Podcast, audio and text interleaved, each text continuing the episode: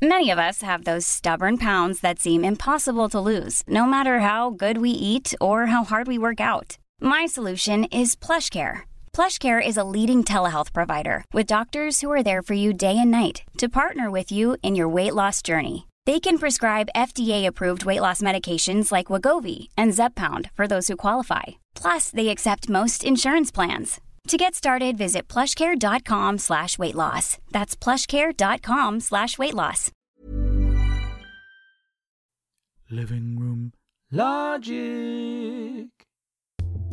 This is Spread the Good, a weekly mini series brought to you by Living Room Logic, where we talk about things like the progress to normalcy during the COVID 19 pandemic, how important it is to be compassionate, and answer questions from our socials at Living Room Logic. Come find us to join the conversation. We yearn to connect like lions in prides or buildings in cities in countries worldwide, for together is better, that is how we're built.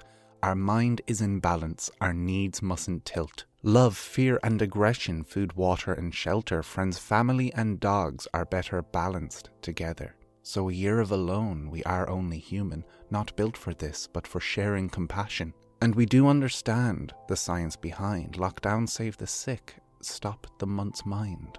How could we not feel what we do? Exhaustion from screens and fear of the news, but an end is in sight, a light at long last. To a keyhole we grow, we grow to grow past. So reach out to each other in better or worse. Be a friend in a world which will come to pass. Walk out to the sun, love the wind on your face. Try something new and do take a break. We're in this together, doing what we should. So for the last push, go spread the good that was a poem that I I've put together and hopefully for a science communication thing that we're doing because although the science communication thing that I'm involved with, you know, we're trying to communicate the science behind COVID, the science behind lockdowns, the science behind all of these different things.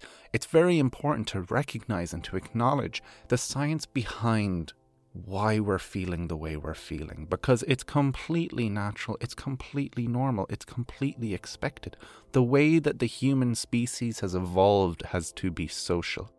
And sadly, when it comes to things like a pandemic that is spread through water droplets in our breath, our biggest love in socializing, the thing that gets us through, the things that makes us us, is also our weak spot. So I think it's very important to do that. And do be a friend to someone Reach out to someone. If you're not feeling great, reach out to someone. If you're feeling good and you have energy, be the person who initiates a conversation. Put it in. It'll make a difference for you, it'll make a difference for them. And like I said, these things will come to pass. There is a light at the end of the tunnel. You know, everything is going in the right direction and w- there is an end in sight. And everyone is working so hard at the moment. So fair play to everyone. Like uh, Ronan Glynn came out there and he said that everyone's performance has w- gone way beyond the expectation. Everyone has been doing brilliantly. So pat yourself on the back. Fair play to you. Like we can talk about the numbers. Like two weeks ago, on the 2nd of April, right, we had 591 cases. Last Friday, there was 473, and last Friday, again, there was 420. So the most recent Friday, 420 there's a very obvious downward trend going on, which is great. It's exactly what we want. Like the 14 day incidence has gone from 145 cases per 100,000 down to 120 this week per 100,000, which is brilliant. The number of people in hospital has gone down from 212 to 119, and the number of adults which have gotten their first vaccine dose has hit 22%. So we have over one in five adults in Ireland with their first vaccine dose. And in the last week, there was 130,000 vaccines just just last week. And yeah, there, there's a bit of fear going around, you know, about the AstraZeneca vaccine and the Johnson and Johnson vaccine and what's going to go on there. But there, there's a few important points that might relieve some of that pressure. For one, at the start of this last January, Ireland ordered 18.5 million vaccine doses for a country with 5 million people, which means at most you would need about 10 million doses to cover the country. So 18.5 seemed a little daft at the time. The logic of it is is that we are not dependent on any one vaccine. And that's great. That's such a relief because it means if anything may go wrong with any of the vaccines or any of them may be held back for some people or all people, it means we're not dependent on the AstraZeneca vaccine and we're not dependent on the Johnson & Johnson vaccine. And even on that, Pfizer came out this week and said that in response to all of this, they're going to be sending Ireland an additional 545,000 vaccines in the next month, which is great because it'll keep everything up. But not only that, but we're actually seeing really positive effects of the vaccine already. Like we're seeing that the incidence rate currently is kind of around the age of 30, all right, 30, 32, and most of the cases are in the age group of 19 to 24. But interestingly, last time that the cases were a little bit higher in this age group, we also saw the same roughly number of cases in the over 85s. But we're not seeing that now. And that's brilliant. And that's lovely because it means that there's more people in that age group who are protected.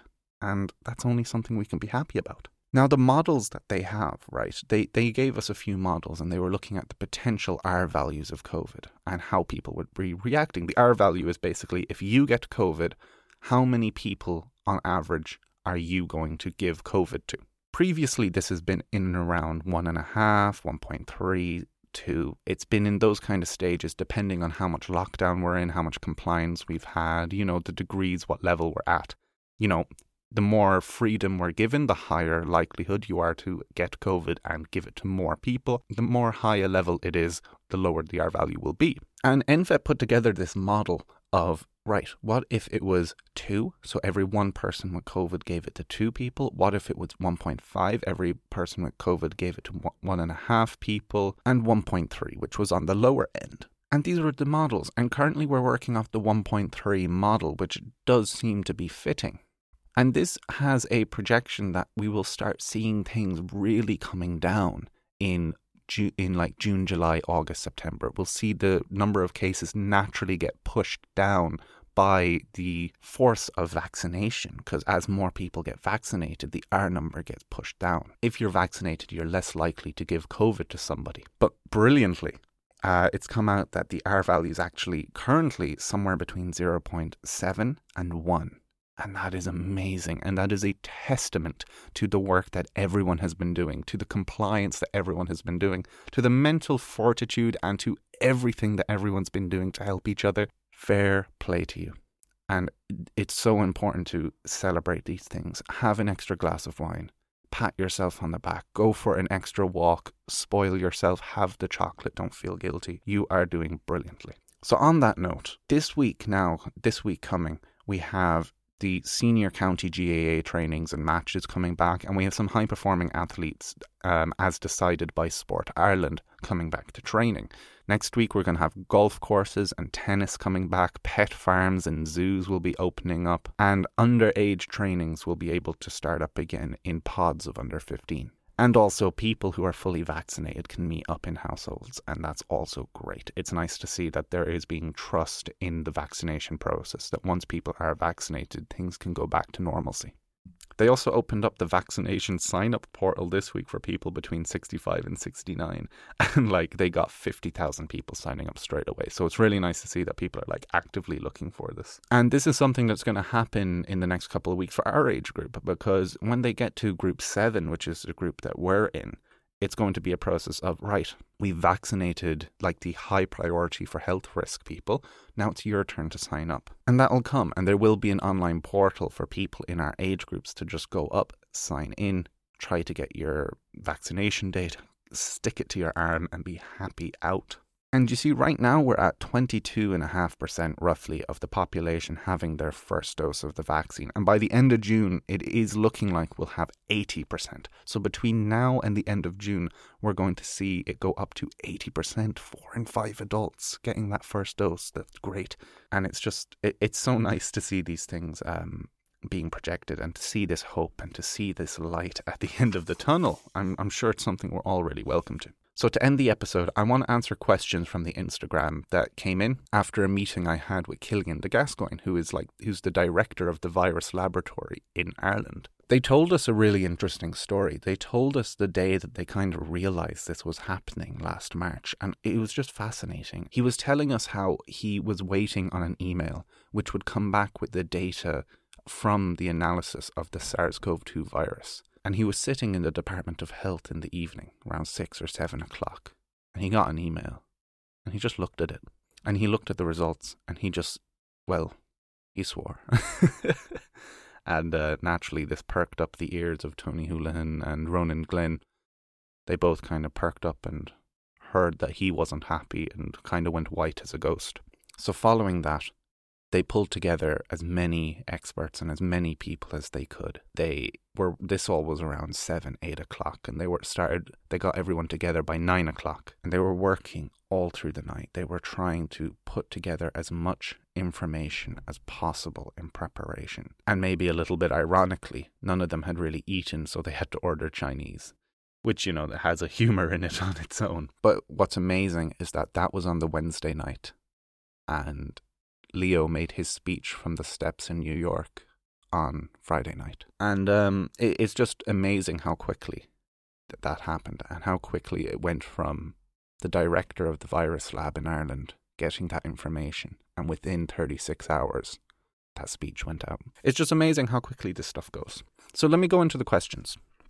The first question was what where was the origin of COVID? And he said that it's really complicated it's very hard to definitively say this. You can't find the blood on the hands of whatever creature this virus actually evolved from. There was a people blaming bats and people blaming pangolins and people blaming the live markets in China or people saying that it went into humans. The current theory is that it evolved in bats and then ended up in humans and evolved in humans. But when it comes to these things, it's almost impossible to actually determine the exact place that the exact virus that everyone's dealing with now came from. So it's more of a grey area. It isn't definitive. You can't pin down exactly where it came from, which is you know, there's something very mysterious and something very, I suppose, um, chaotic about that. Um, but it is the truth. The coronavirus population, there's a large amount of it in the bat population. And people blamed the pangolins, the poor things, for a while, but it doesn't seem to have come from them. It seems much more likely that it moved from bats into humans, where it may have evolved and then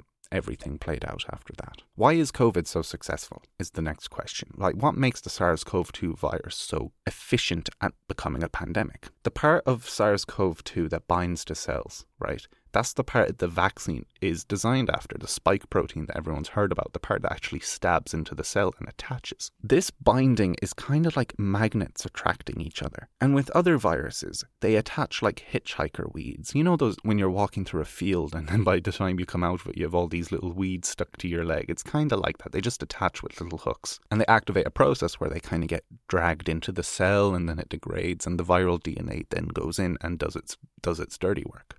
But with SARS CoV 2, right, this bubble has a big red sign on it that says, Pop me, pop me, pop me. And it attracts this other scissors like protein that comes in called furin and it pops. And what this does is it speeds up the process from getting the full virus into the cell to releasing the viral information, which allows it to reproduce and kill the cell. And the problem is, is that throughout the respiratory tract, this protein is very common very, very common. This furin scissors like protein that pops these cells. It's just a it's a series of unfortunate mutations that led it to being able to take advantage of this enzyme, which speeds up the process of reproduction of SARS-CoV-2. And that makes it a particularly potent virus for causing a pandemic. The last question is where do variants come from, right? And this is this is a big thing at the moment because I think everyone's very cautious about the efficacy and how effective vaccines are against different variants. So currently, Ireland and the UK are dealing with the B117 variant of the SARS CoV 2 virus, right? And what makes this particularly potent, this variant that we're dealing with, is because it has a really strong magnet. Like, remember when I was talking about the ability for the hitchhiker weed to grab onto the leg? This is just, it's very big hooks, more hooks, stronger hooks actively going at it, and it has a much stronger affinity to get into the cell. Before the B117 variant, the vaccine still works. That's the data that's been coming out, and that's fabulous. And I suppose it just begs the question of where do these variants come from? Now, there was a variant population, you might remember a while back, in Kent in the UK from a population of minks. And that got locked down pretty quick. They closed down the plant that had all of the minks in it and they culled the minks.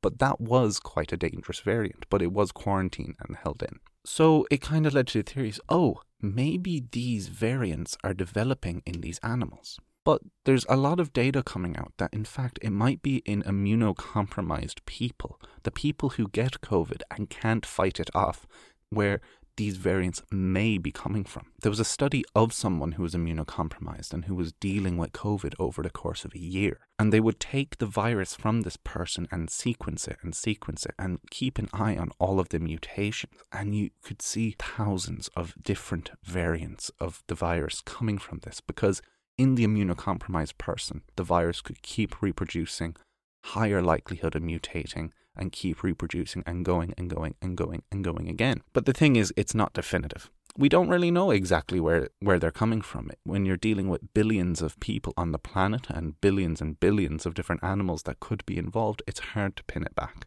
But as the data is currently showing, it will be fine. The vaccines have enough of efficacy that it seems to be going well, even if there is a variant that shows some vaccine resistance the mRNA technology is brilliant. And it's being shown that even though at the start everyone was cautious about the mRNA vaccines, they seem to be the ones with the least side effects. So I personally wouldn't say that there's a lot of need for concern or that there's too much to be very worried about. The worst case scenario is that once you get your two vaccine shots, you might need to get a third, an update per se. Uh, I'm sure that'll drive the Bill Gates uh, conspiracy theorists wild, that sentence.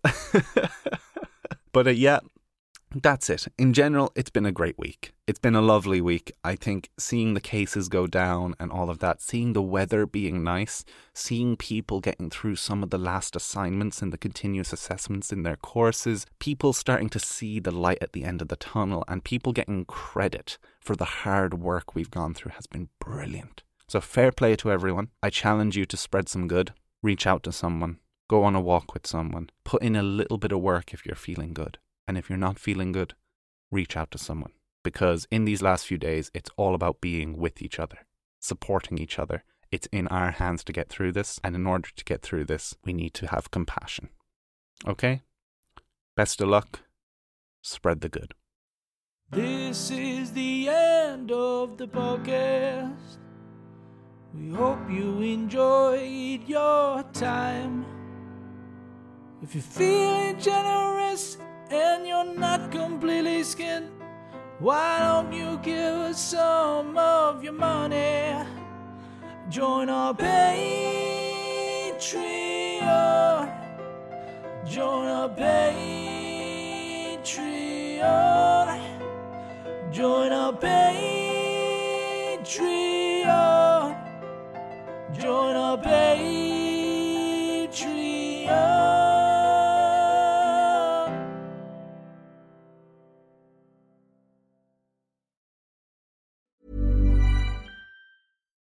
It's Paige DeSorbo from Giggly Squad. High quality fashion without the price tag. Say hello to Quince. I'm snagging high-end essentials like cozy cashmere sweaters, sleek leather jackets, fine jewelry, and so much more. With Quince being 50 to 80% less than similar brands. And they partner with factories that prioritize safe, ethical, and responsible manufacturing. I love that. Luxury quality within reach. Go to quince.com slash style to get free shipping and 365 day returns on your next order. Quince.com slash style.